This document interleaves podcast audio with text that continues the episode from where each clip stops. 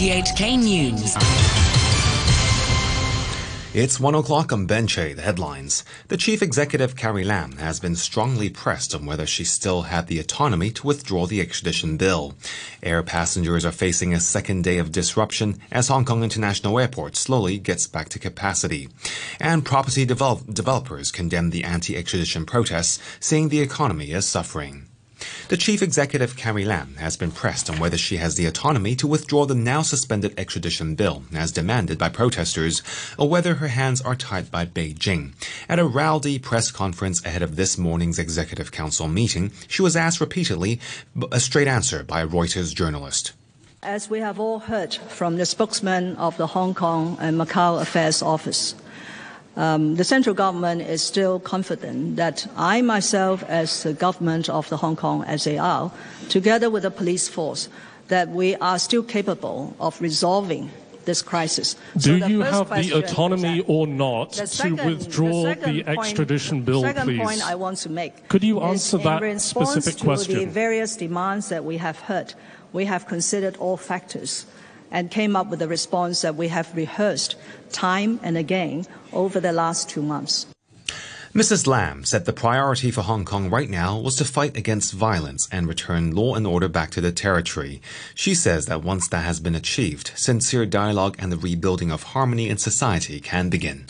The chief executive's responsibility is to ensure that Hong Kong remains a safe and orderly and law abiding city. That is my utmost responsibility. Because without the rule of law, without law and order in Hong Kong, it is extremely difficult to ensure that 7 million people in Hong Kong could continue to live in a peaceful manner. And that also requires my support for all the law enforcement agencies Air passengers are facing a second day of disruption as Hong Kong International Airport slowly gets back to capacity following yesterday's mass protest. Most protesters left the airport yesterday evening, but many flights are marked as cancelled. Robert Kemp has more. Three days of peaceful anti extradition protests that began on Friday at the airport arrivals hall spilled over into a fourth day following allegations of heavy handed policing against protesters across Hong Kong. Protesters headed to the airport in droves, and the departure hall was also affected, leading the airport authority to cancel all flights on Monday afternoon. The airport authority told passengers to pay attention to the latest flight information on the airport's website and its HKG My Flight mobile app. According to the app, many departures had been cancelled, though some flights to Japan and Australia appeared to be getting away. Most Cathay Pacific flights appear to have been affected. The airline advised passengers to postpone non essential travel from Hong Kong and not to head to the airport. It also said in town check in services had been suspended. Cathay said a limited number of flights would be operating for connecting passengers who are currently in transit at Hong Kong International Airport. About 50 anti-government protesters have continued their demonstration at the airport's arrival hall. Some of them had spent the night there. One of them, Miss Zhang, says she doesn't know how long she will stay. But she did say she was afraid yesterday when she heard a rumor that the police were about to clear the airport. Actually, we're really afraid about that because if they cut all the internet and the lights, and airport is in an island, so we have no way to live. But luckily, uh, nothing happened here yet. Ms. Lang, a university student, says the most effective way to put pressure on the government is to paralyze the economy.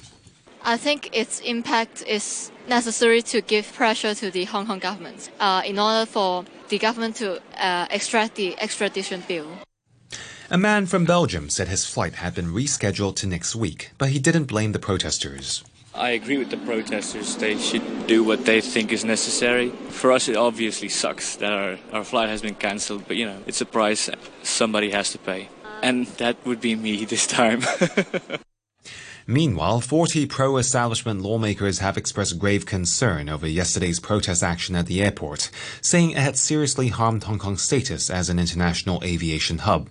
In a joint statement, they called on the protesters to stop putting society and the economy at risk. Hundreds of doctors and nurses are staging a sit-in at Queen Elizabeth Hospital against what they describe as police violence during the recent protests. One participant, Dr. Lai, said the level of force that had been used was disproportionate. Well, I just uh, want to show our concerns about the violence that the police has been demonstrated throughout the past weeks during their um, their actions, including uh, firing the tear gas at the confined space at the MTR station, and also headshotting citizens with those uh, uh, with the gunshots. So um, it it really puts the citizens into health risk. A former member of the Independent Police Complaints Council, Eric Cheung, has called on the force to carry out criminal investigations into what he believes may be illegal acts carried out by some officers during the arrest of anti-extradition protesters. Professor Cheung, who is also a legal scholar from the University of Hong Kong, says such cases cannot be handled by the IPCC.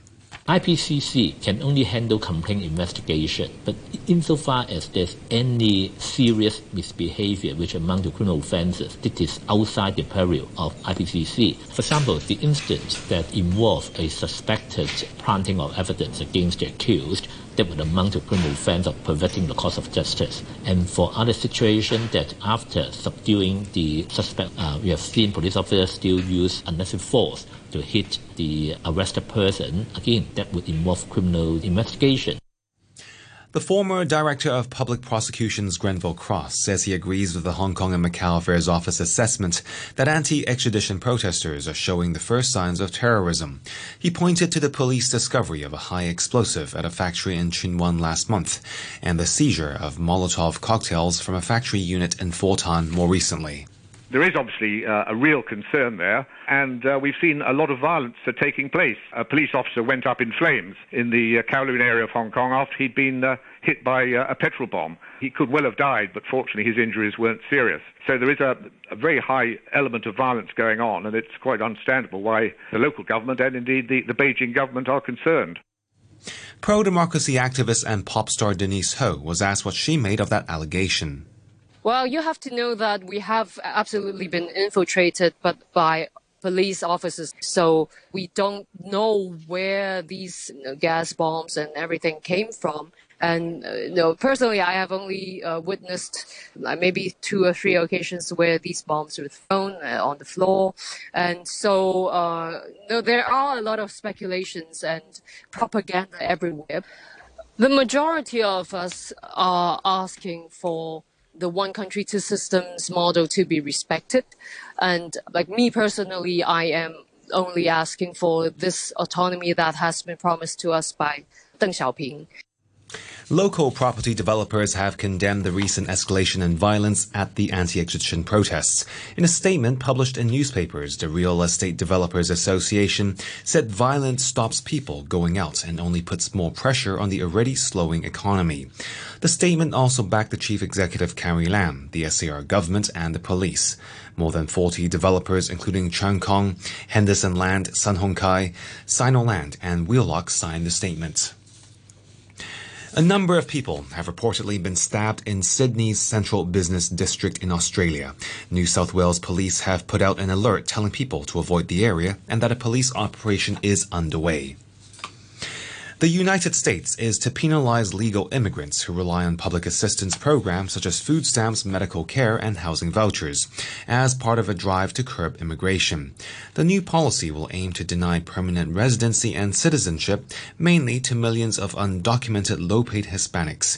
Here's the BBC's Peter Bowes there's an estimated 22 million legal residents in the US that don't have citizenship, and many of those people are likely to be affected. The rule will go into effect in 60 days. Applicants for visa extensions, green cards, US citizenship will be subject to these more stringent regulations, and those who don't meet income standards or who are deemed likely to rely on benefits, they may be blocked from entering the country in future. The U.S. National Security Advisor John Bolton has said the United States would enthusiastically support Britain leaving the European Union without a deal if that was what the British government decided to do. The BBC's James Robbins reports. John Bolton offered Britain the prospect of an accelerated series of trade deals with the United States, introduced sector by sector as agreement was reached, rather than waiting for a comprehensive agreement. He suggested some trade in manufactured goods could be agreed quickly, warning that the important trade in financial services and in food and agriculture would take longer to agree. But Mr. Bolton argued there would be strong bipartisan support in Congress for speedy ratification at each stage. Police in Canada have confirmed that two bodies discovered in the wilds of northern Manitoba are those of teenagers suspected of murdering three people before going on to, going on the run for nearly three weeks. Police said post-mortem suggested that Kam McLeod and Bryer Schmegelsky had shot themselves. The Brazilian Public Prosecutor's Office, which represents the interests of the population, has called on a federal court to block the appointment of President Jair Bolsonaro's son, Eduardo, as ambassador to the United States. The public prosecutors argued Eduardo Bolsonaro doesn't have the international experience needed for such a crucial diplomatic role. In finance, a short time ago, the Hang Seng Index was at 25,355. That's 472 points down on the previous close. Turnover stands at $45 billion. And in currencies, the US dollar is trading at 105.46 yen. The euro stands at 1 US dollar and 11 cents. And the pound is worth 9 Hong Kong dollars and 46 cents. And now to the sports, here is Joanne Wong.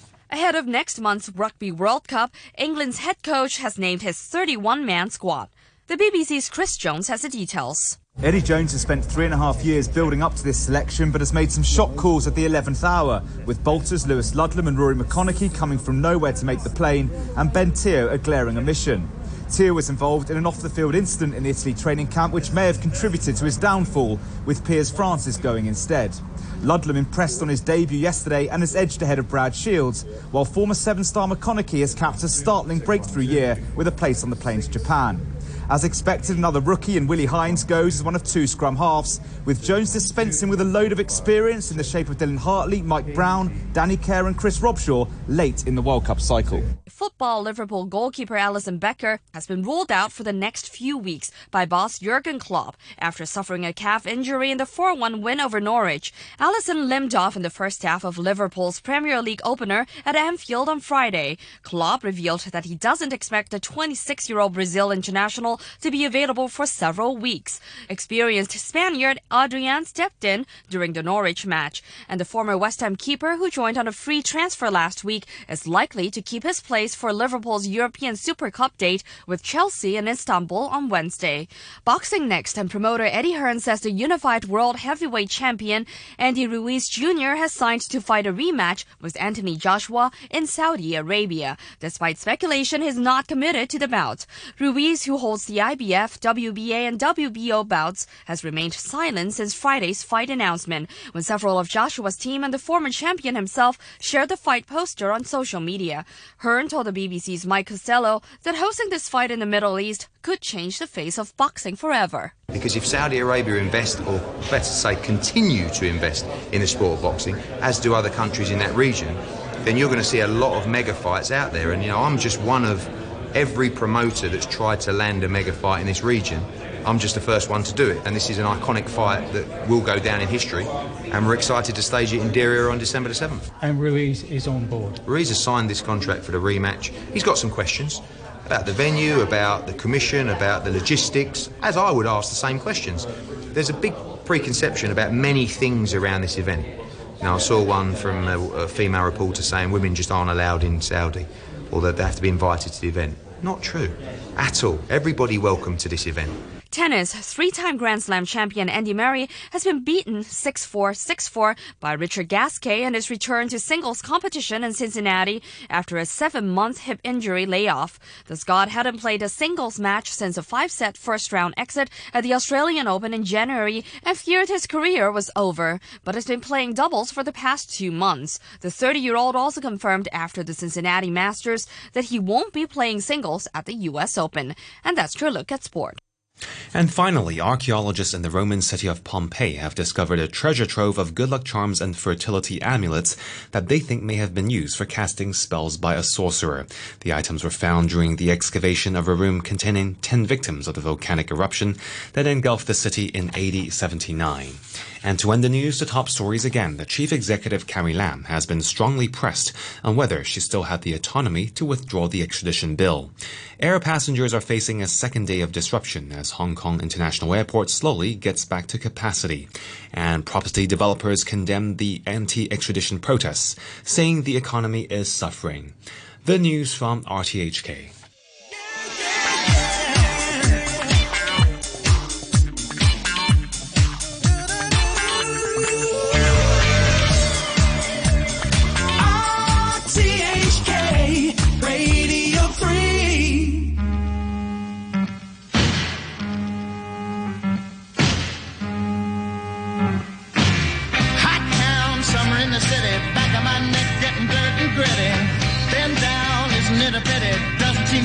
Shadow in the city. All around, people looking half dead, walking on the sidewalk harder than a match head. But at night it's a different world. Go out and find a girl. Come on, come on and dance all night. Despite the heat, it'll be alright. Don't you know it's a pity the days can't be like the nights in the summer, in the city, in the summer, in the city cool town, meeting in the city, dressed so fine and looking so pretty. Cool cat looking for a kitty, gonna look in every corner of the city. Till I'm wheezing like a bus stop, running up the stairs, gonna meet you on the rooftop. But at night it's a different world. Go out and find a girl. Come on, come on and dance all night. Just like it'll be alright. And babe, don't you know it's a pity the days can't be like the nights in the summer, in the city, in the summer in the city.